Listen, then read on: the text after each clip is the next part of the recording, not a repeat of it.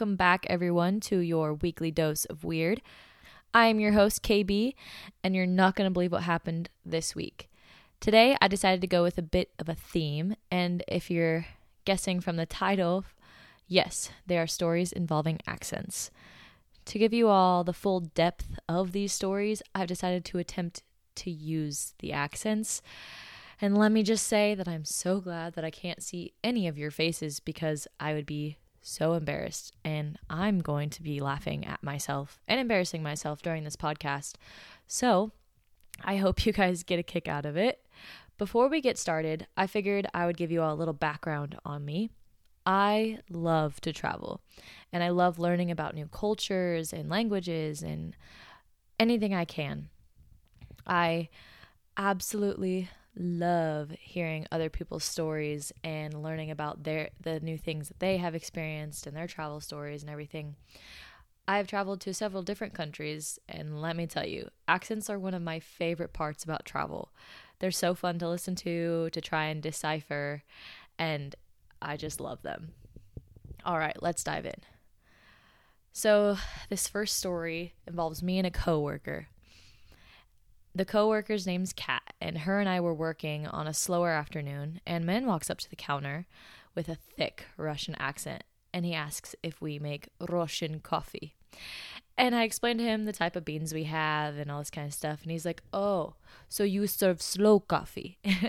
and I was like, "Oh, this guy's trying to make a joke." So we politely giggle, and I go, okay, so what is a Russian coffee?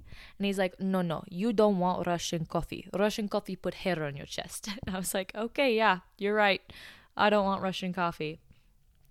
And so he orders, and I'm making his drink, and uh, he's talking to my coworker, Kat, and out of, I could hear the word marriage. And so I turn around, and she goes, oh yeah haha no um not really. He's like okay so if i complete punch card because she was explaining to him what our punch card was he's like which one do i get to marry?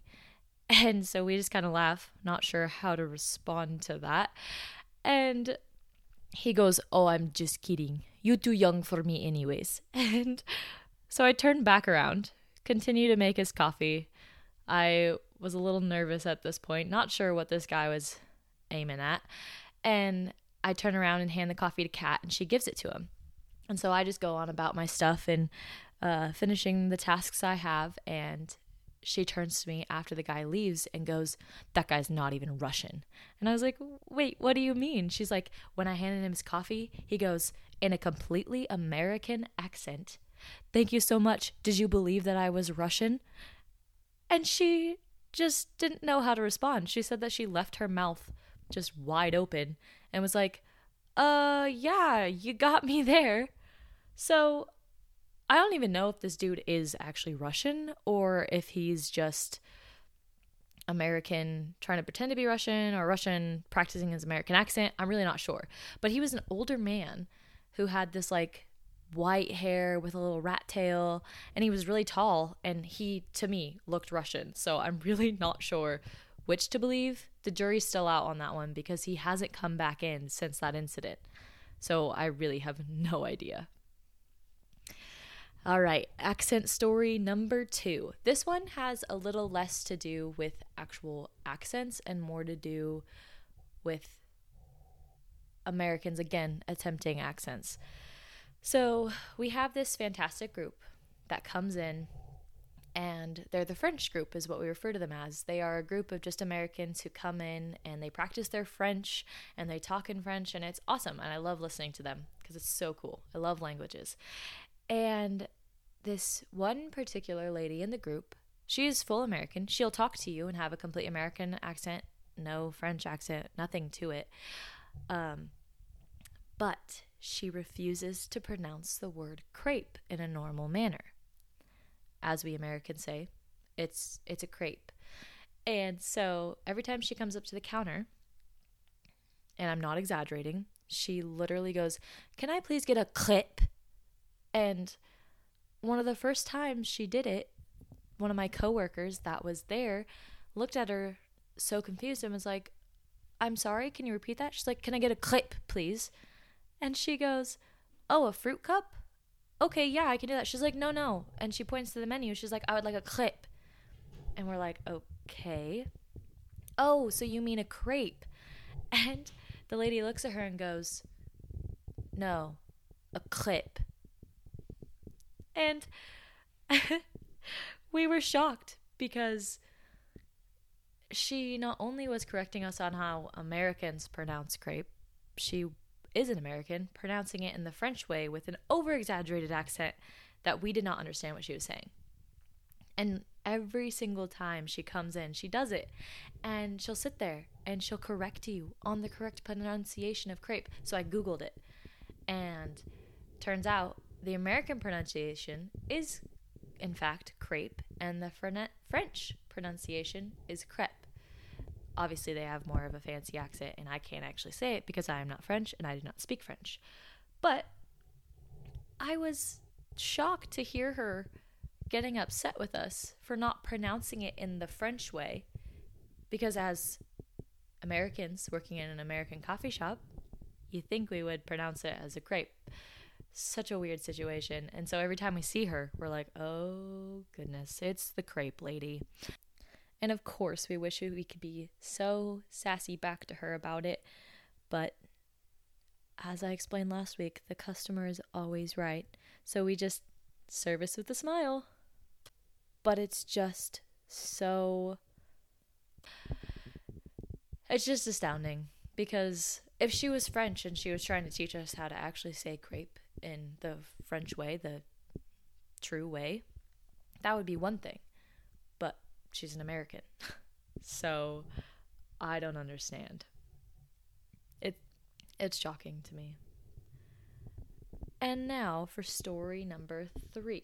So I've decided that I'm going to try and leave you guys with the most shocking story I can find each week. Third story, shocking story. And this one is even better than last week's story. So I wasn't present for this story. Kat and Savannah were both working and they were closing. And this these two older ladies have come in multiple times. This wasn't their first time into the coffee shop. And um, they're interesting ladies. They are uh, kind of particular and i'll explain another aspect of their story in a future podcast. And um, so kat goes in to the restroom because she's closing the restrooms that night and she's cleaning and she noticed a lot of water on the floor. And so she goes up front and tells Savannah and they call her boss and is like, "Hey, like, you know, there's a lot of water on the floor. The window wasn't open. It hasn't been raining. The toilet's working fine, so it's not leaking from the toilet. We're not really sure what's going on." And she's on the phone explaining this and kat was like okay well i can't find the source so i'm just going to clean it up.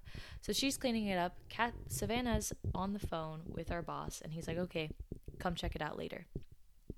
And um, once savannah gets off the phone this elderly woman she uses a walker and um, overhears her conversation with our boss and goes well if you guys would have handicap bars in your bathroom people wouldn't pee on the floor.